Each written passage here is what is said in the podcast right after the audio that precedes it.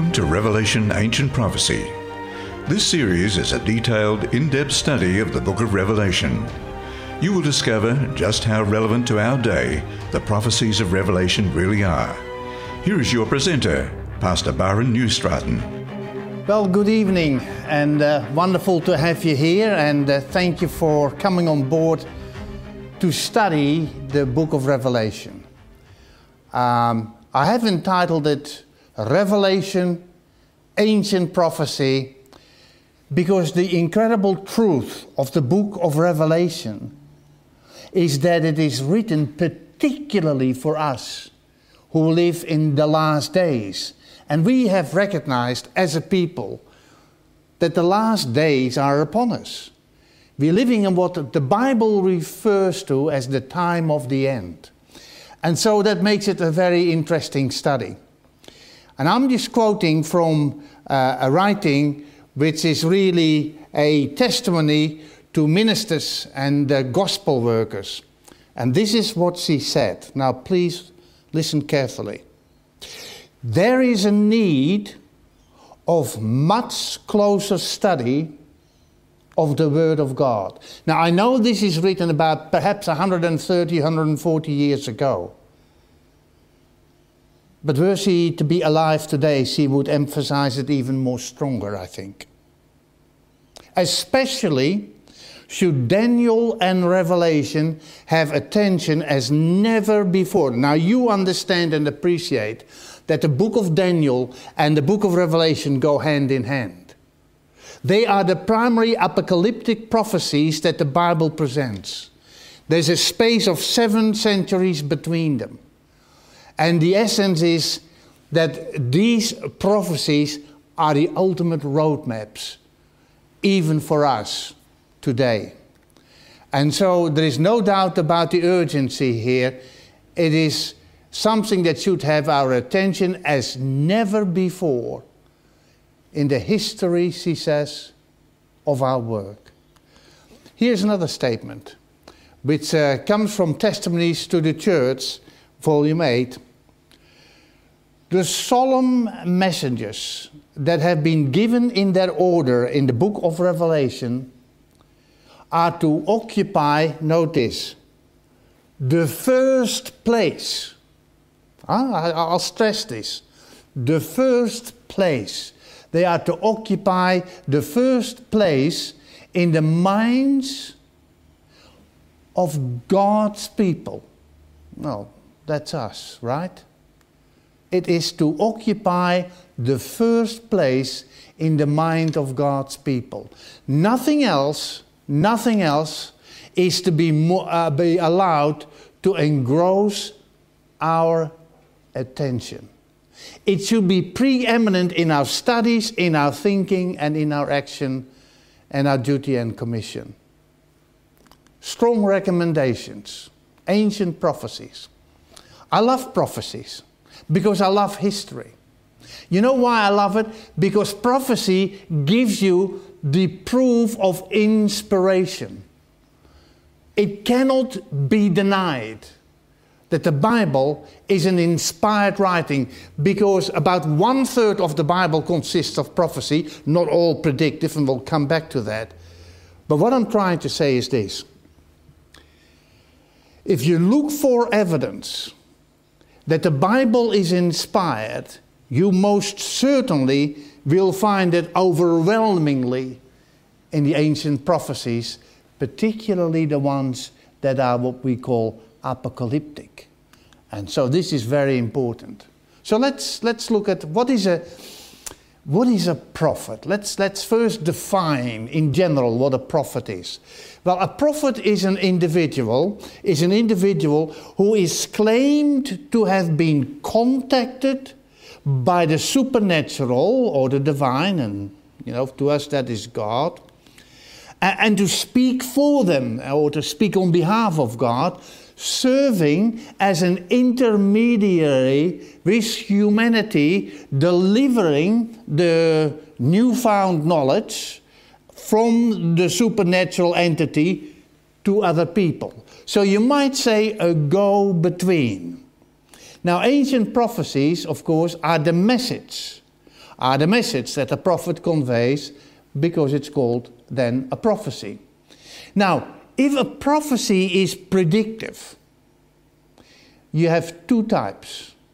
You have a classical prophecy, which is short range, short term, and conditional. And an example of that would be when a prophet of God would speak to God's people and say, The Lord tells me to tell you to change your ways and to return to the Lord your God. If not, such and such will happen. And then it happens. That is a classical, short range, conditional prophecy. Now, the other one are apocalyptic. Apocalyptic means revealing. They are prophecies that are actually long range. And the interesting thing is, by and large, they are unconditional. That means it is going to happen. Now, the book of Revelation and the book of Daniel are such prophecies. So it's very important that we study them. Now, besides the predictive prophecy, you have what we call exhortative prophecies. These are prophecies where the prophet speaks on behalf of God, admonishes the people, and exhort them to come back to God. And if you look at most of the prophecies in the Bible, they are exhortative. And uh, there are a number of them that are classical. And then you have, like I said, the book of Daniel, the book of Revelation, predominantly predictive. Predictive. When you have a predictive prophecy,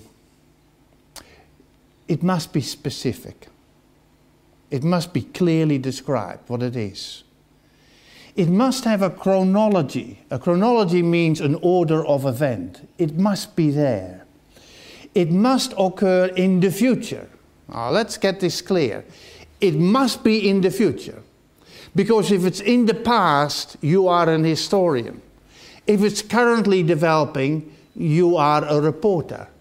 But you can only be a prophet, really, if you are projecting it into the future.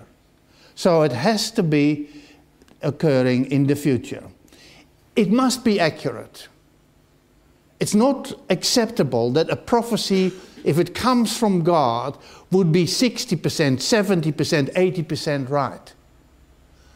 The prophecies that come from God are a hundred percent right.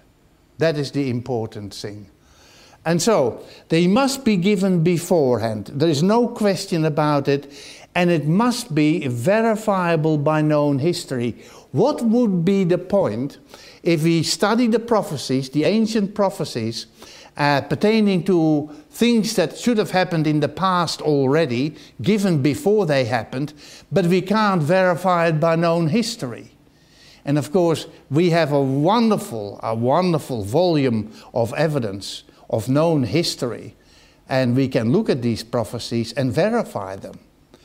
Number seven, the time of the prophecy given should be known. If you look at the book of Daniel, it is exquisitely dated. We don't have to guess when Daniel gave his prophecies. And when it comes to the book of Revelation, it is absolutely nailed.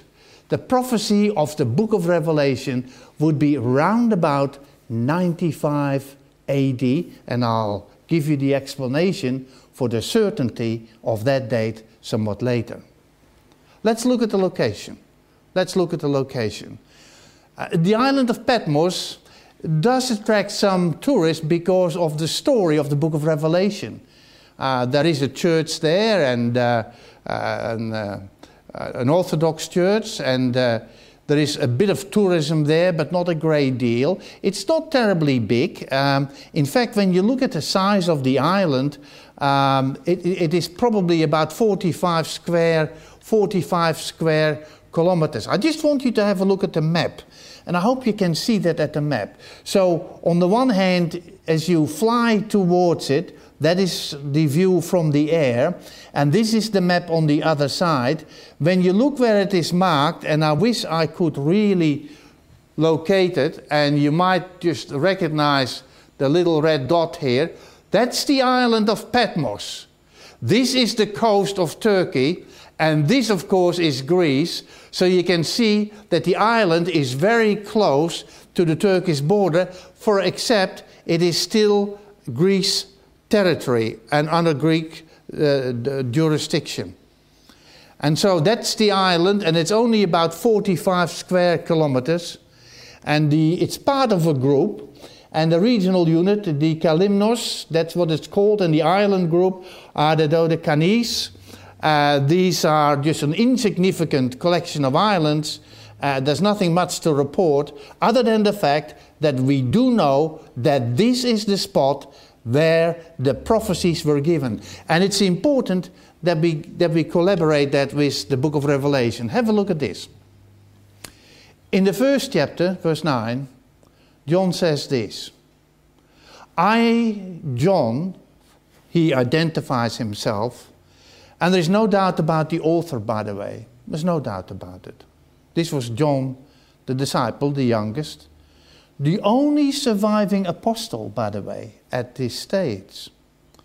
Now, he is their companion in tribulation and kingdom and patience of Jesus Christ. And he goes on to say, I was on the island that is called Patmos. There we have the location confirmed. Why? Well, for the word of God and for the testimony of Jesus Christ. Now, here is the story. John was in Ephesus, and he was the leader. You could say he was a leader. Uh, he was the last surviving apostle, the one who knew Jesus personally. And so he was highly regarded and much beloved. Now, I'm going to show you in a minute uh, some of the Roman emperors, and the first one I will be showing you is Domitian. There was an emperor by the name of Domitian who wanted to be recognized as deity. And the way that that would be done is that you, as a good citizen of the Roman Empire, had to burn some incense in front of a magistrate once a year or whatever was nominated. And uh, if he did that, that was fine. But that was an act of worship. Now, already earlier in the first century, uh, there was another Roman emperor who wanted that, and he had difficulties with the Jews because they refused for the same reason that the Christians refused, uh, because you are not to worship someone else. You only worship the Lord your God. And John was teaching this. And so he got into trouble with this current emperor. He appeared before the emperor, and the emperor condemned him to be boiled in oil. That's a terrible, a terrible way of executing.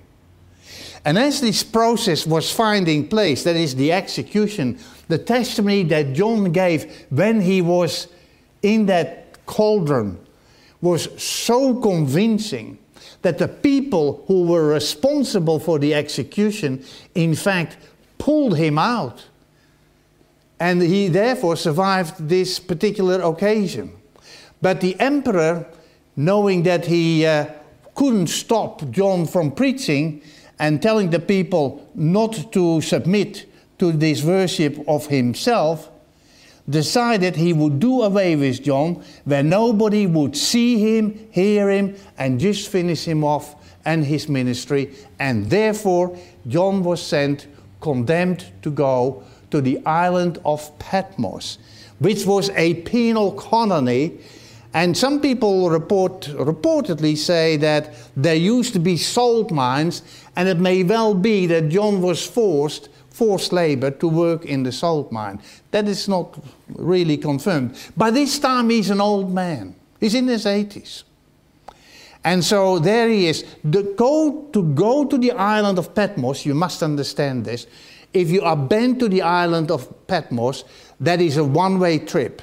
You go there, and you never come back. You were buried alive, if you like. And, and the lifespan on that island was never terribly long. Terrible conditions. And so, no contact, and this is very important no contact with the rest of the world. That was it. And as I showed you on the map, it wasn't terribly far from the, from the uh, Turkish coast, as you could see. It's only about a hundred and something miles. Very close to the beloved place of Ephesus where John had his ministry. So, in a way, it was close, but in another way, it was so far. He was, for all intents and purposes, silenced. Now, God had a different idea though. So Domitian is the one, from 81 to 96 AD, he ruled. And he was succeeded in 96 AD by Nerva, who only ruled for some two years. But Nerva was not interested in this personal admiration, divinity business. And so, against all expectations, John, on the island of Patmos, having seen the visions of, as recorded in the book of Revelation, was set free and he went back to his beloved Ephesus, where he spent some further years, and we're not sure how old he really became, but he would have died some years later. What I'm trying to say is how remarkable it is. Satan tried to shut this man up and his ministry, and yet God placed this man on a location where he would not be disturbed and he could write visually in every way report on the book of Revelation as you and I are going to study this. I think it's very remarkable.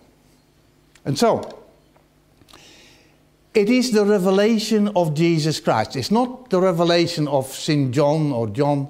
No, no. It is really the revelation of Jesus Christ. That is important. Notice, which God, that's then God the Father, gave him, that is Jesus Christ, to show to his servants things, and note this expression, which must shortly take place. I'll comment on that in a minute. He sent it and signified it by his angel to his servant John.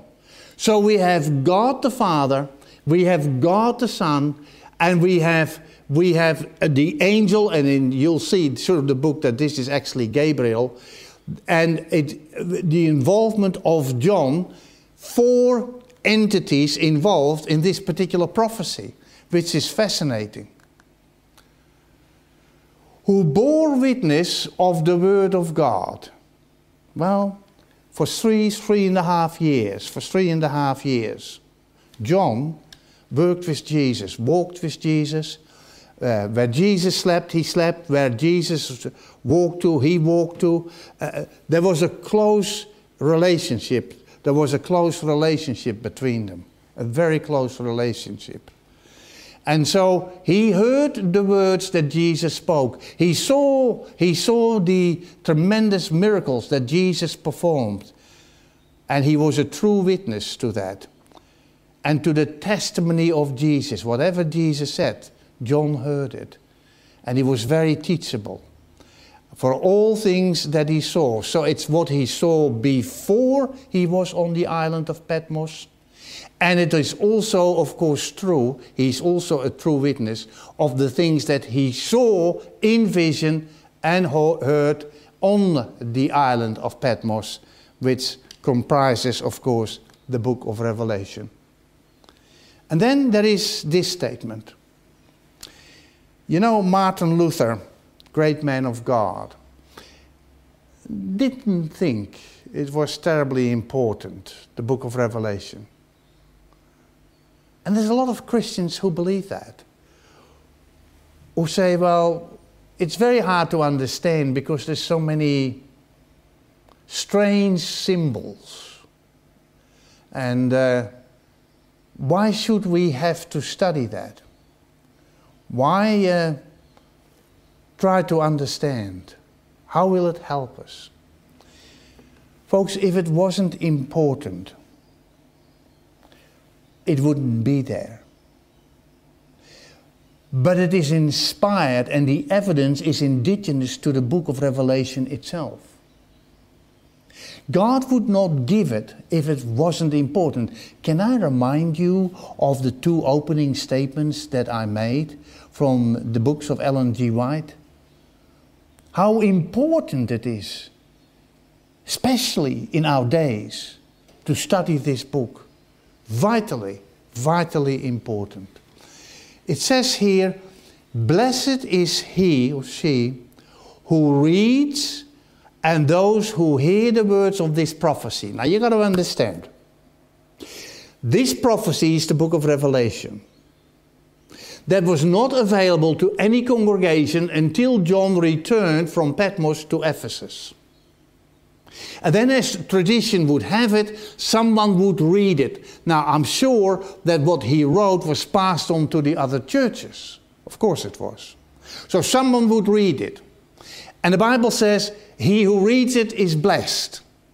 So, he who reads it would read it in the church. Those who hear it, the recipients of the message, they would be blessed. They would be blessed. And the real blessing is in keeping, in keeping those things which are written in it. Now, so it's no good just reading it, hearing it. You got to keep it. The true value of the book of Revelation is when you follow its counsel. You've got to keep it. It's got to become a part of you. For the time is near.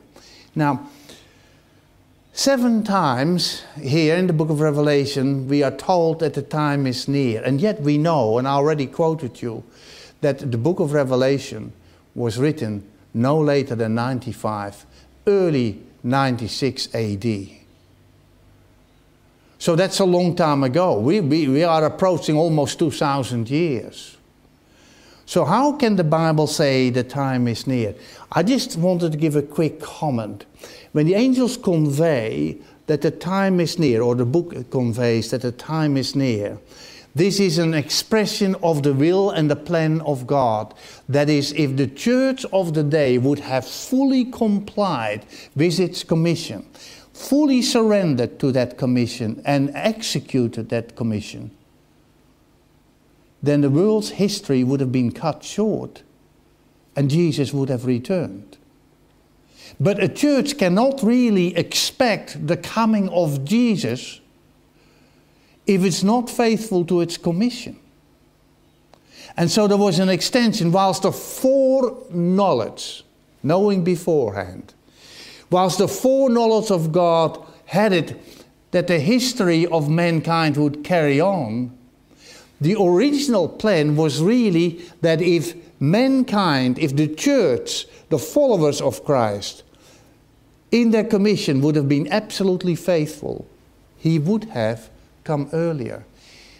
Which gives a, a particular message to us. Did you know that we as a people, we as a people, are placed in a position, not just in a place of commission, not just in a place of trust, but we are placed in a position where if we are faithful and we do what we were supposed to do, we could shorten the history of this planet because Jesus then could return. Very important principle. The time is near. If ever that was true, well, it's certainly true right now, isn't it? It's not a sealed book. The book of Revelation is not a sealed book. I've had people say, oh, we, we don't have to. Well, if we didn't have to study it, if we didn't have to follow it, why is it written? So it is not, it is not a sealed book. Uh, it can be understood because there's a blessing in it. If you read it, you hear it, and you keep it. So it can be understood. How can it be a blessing if you can't understand it? What we have to do in our studies, and this is what I propose, this is what I'm inviting you to. Let us look at Revelation, let us take our time. Nothing else should be occupy our mind more than this, we are being told. Why don't we find out how we can unlock revelation, how we can be absolutely certain that what it says is exactly what it means, particularly for us here and now today in 2020. And so the concept of the imminence or return of Jesus is in both explicit and implicit throughout the book coming to us. It is explicit and implicit. There is no question that this book, more than any other book in the Bible, holds before us the imminent coming return of Jesus. And that is why it is so important. So, Revelation, it is the revelation of Jesus Christ. I know it is. It is the revelation about Jesus Christ. He is central. He is central to the whole book. It reveals in this heavenly in the, in the heavenly sanctuary the work that he is doing after his ascension. We have a high priest in heaven, which really makes the book of Revelation the fifth uh, gospel. I quite like that. We have Matthew, Mark, Luke, and John, but then that doesn't finish. That is not the finish of the ministry of Jesus. No, there is a tremendous time or as a ministry, as a as a high priest, our heavenly high priest, where he works and intercedes on our behalf. And so we got to understand that the work of salvation continued after his ascension. Revelation reveals his work, reveals his work in the plan of redemption since that time. And this is 31 AD when he returned to heaven in the book of Revelation, all the books of the Old Testament, all the books really meet. They do. And in a very special sense, and this is very important, and the statement comes from Acts of the Apostles. In a very special sense, um, it is the complement of the book of Daniel. The two have to be studied together. She goes on to say, much of that which was sealed in the book of Daniel is unsealed in the book of Revelation, and the two must be studied together. Now, recently we had a Sabbath school lesson. Uh, we, we, had that, and we uh, had a quarter on the book of Daniel, and that was last year. So I hope that much of it has been retained, and it will be of tremendous assistance to you as we study the book of Revelation. Revelation and I need to read this comment too, was to guide, was given to guide, comfort, and strengthen the church. Not only the church in the days of John, but also throughout the whole of the Christian era, to the very close of time, which we know is the second coming of Jesus, his return. In apocalyptic prophecy, the symbols employed, the symbols employed are almost always creatures never seen as such in actual life before. When you look at some of the depicting, you think to yourself, what on earth is this?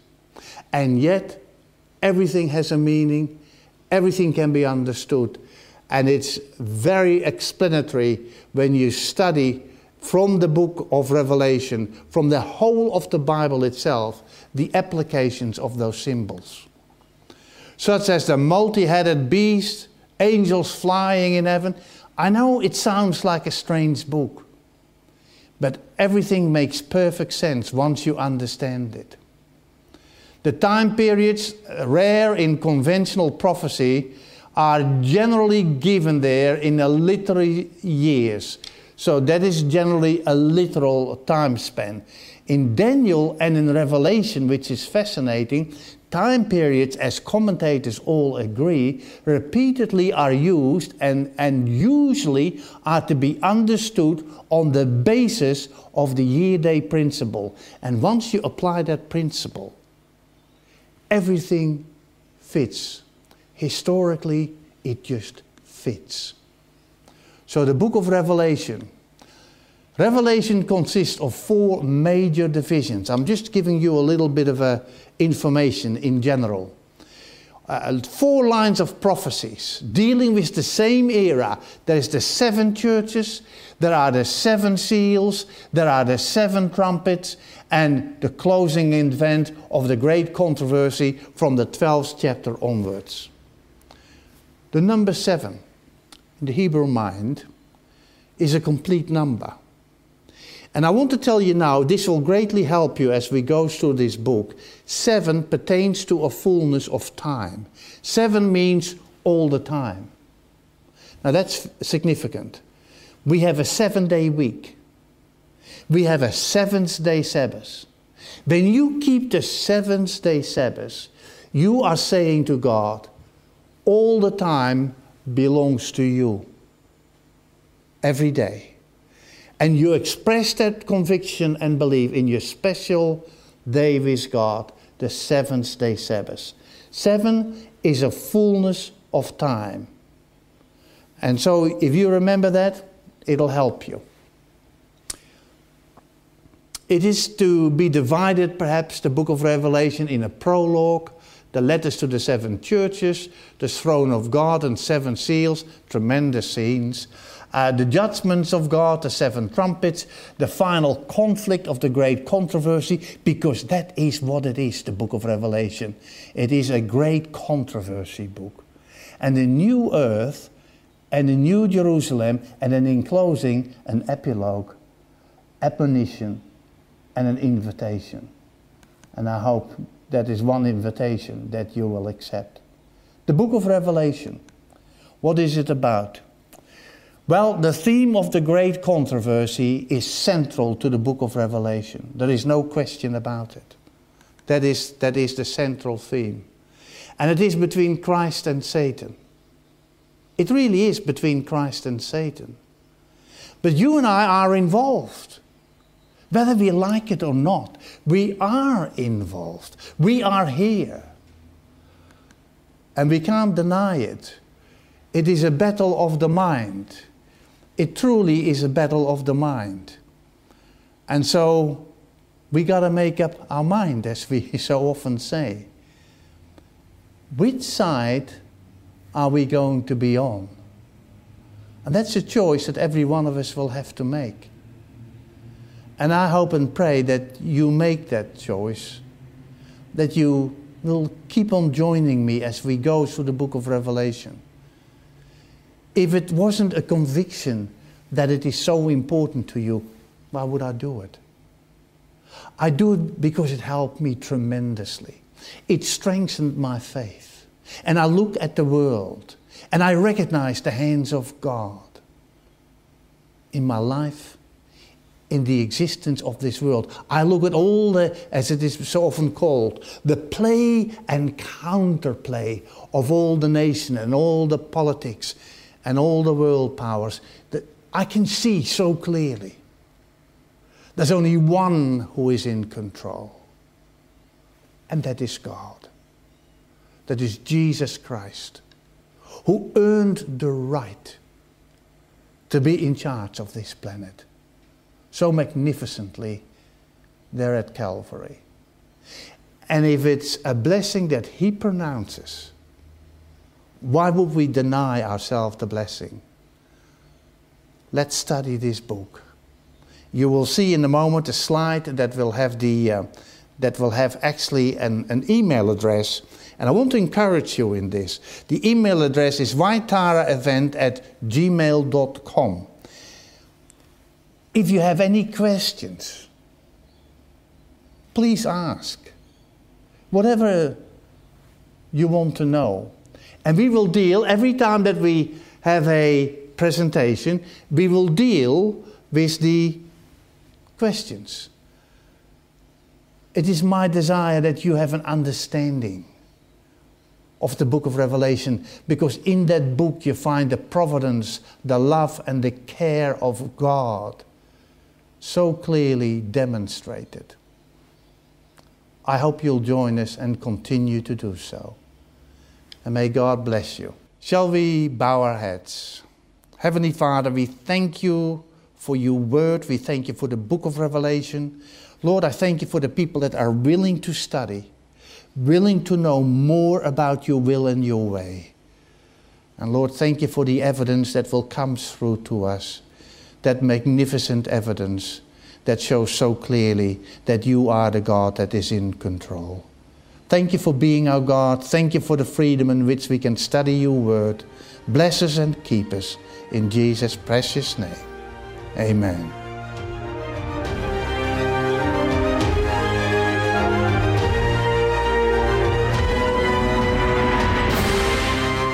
You've been listening to Revelation Ancient Prophecy with Pastor Barend Nieuwstraten, brought to you by 3ABN Australia Radio. For more information on this series, visit waitarachurch.org.au.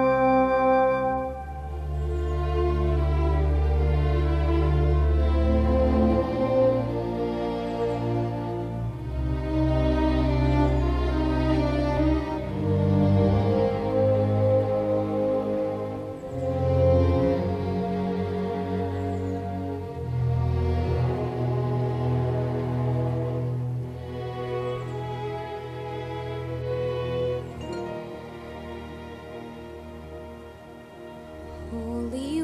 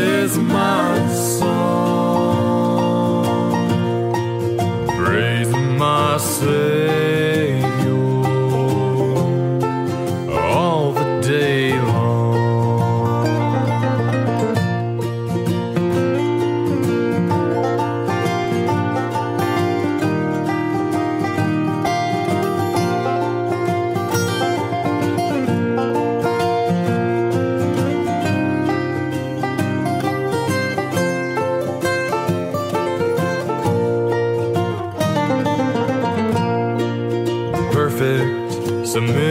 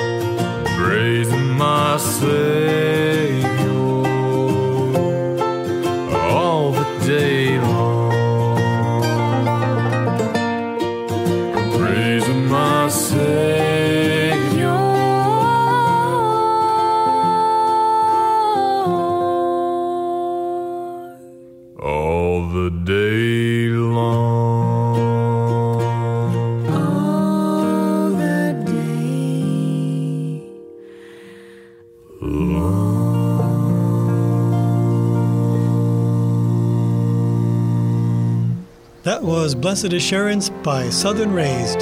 Before that, we heard Fountainview Academy sing Ancient Words. And coming up next, Eastwood Music Camp will sing The Love of God.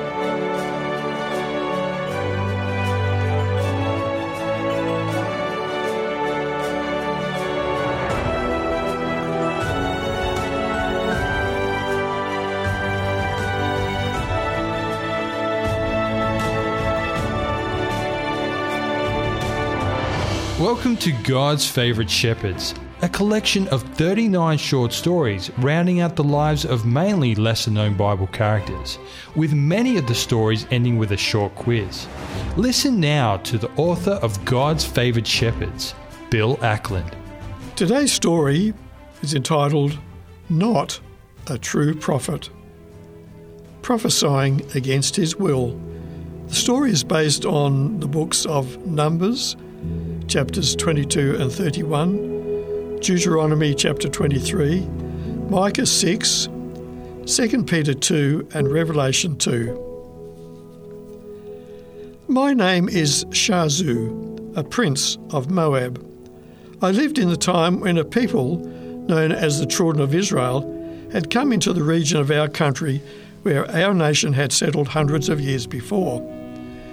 It was a frightening time for us. This Israel had many amazing experiences on their way from Egypt, where they had been kept as slaves for over 200 years. Worse for us was the fact that they had inflicted a devastating defeat on the powerful Amorites, a nation whose territory was near ours. Our king, Balak, decided that something drastic had to be done to try to ensure that our army was not wiped out by the advancing Israel hordes.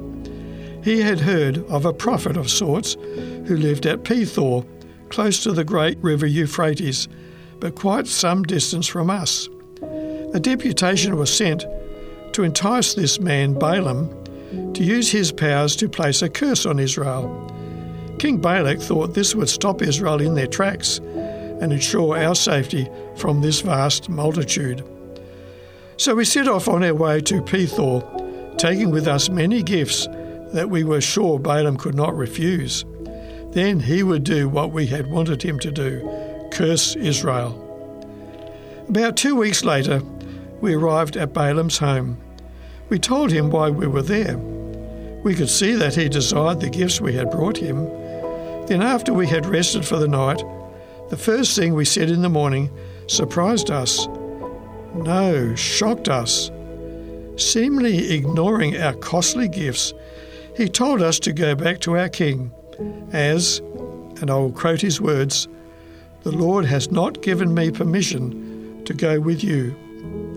King Balak's response was to send even higher ranked princes with other officials to try to entice Balaam to do what he wanted him to do, promising him great honours and riches. To our surprise, Balaam decided to go with us. He told us he would speak only what God allowed him to say.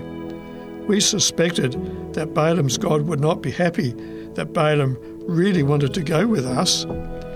We could see that he wanted our costly gifts, but still realized he could not curse Israel if God did not permit him to. On the way to our country, an inexplicable thing happened. Balaam's donkey, quite out of character, suddenly turned off the road and headed into a nearby field. This made Balaam very cross, so he struck the donkey several times, directing it back onto the road. Then an even more amazing thing happened. It appeared that the donkey saw a vision of an angel ahead, causing it to suddenly lean against a wall where he, the road became a narrow pathway and crushing Balaam's foot. This made Balaam extremely angry, so he beat the poor donkey very severely. Very soon, the donkey must have seen the angel again, for she fell down to the ground, dislodging her cantankerous master from his seat, resulting in another beating of this poor animal. Then something happened that had never happened before, as far as I am aware.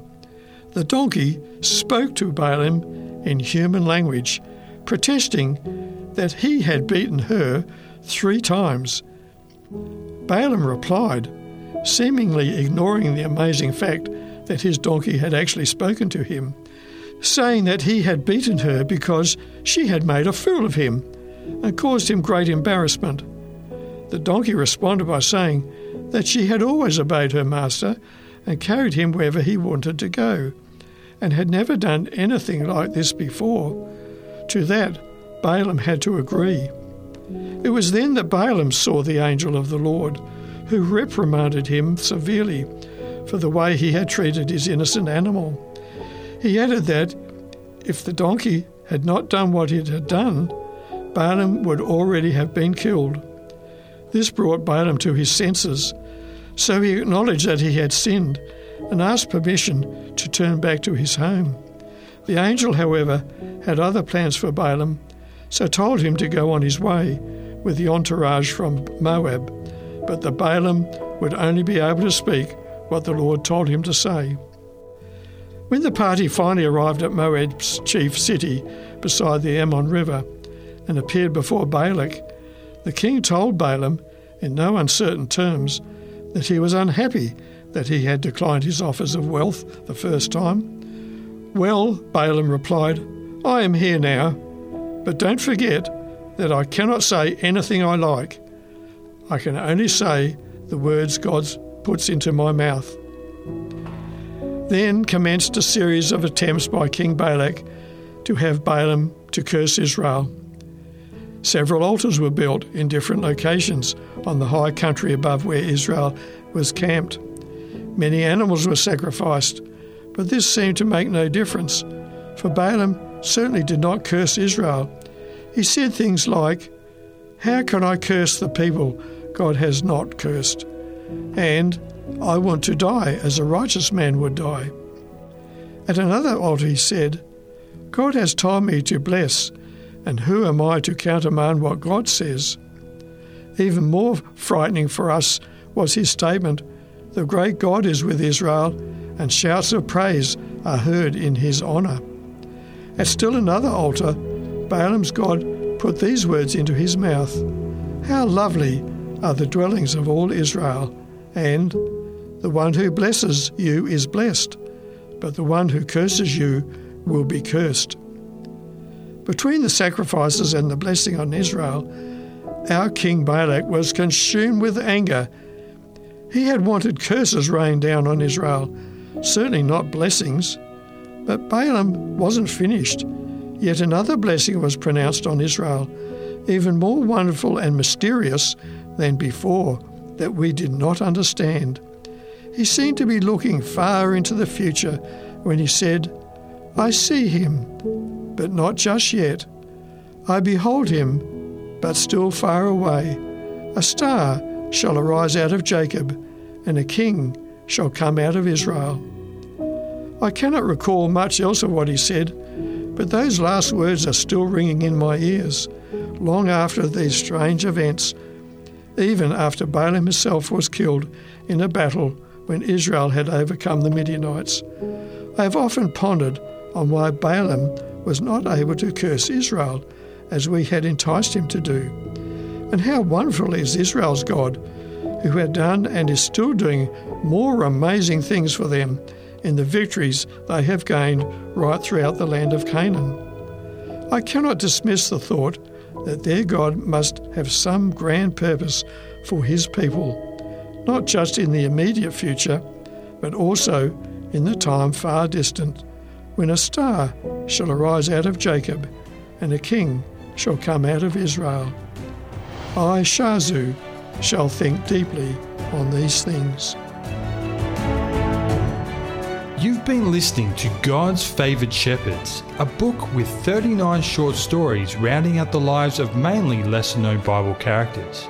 If you have any comments or questions, or to obtain a copy of this book, give us a call within Australia on 02 4973 3456 or send an email to radio at 3abnaustralia.org.au. We'd love to hear from you. You've been listening to a production of 3ABN Australia Radio.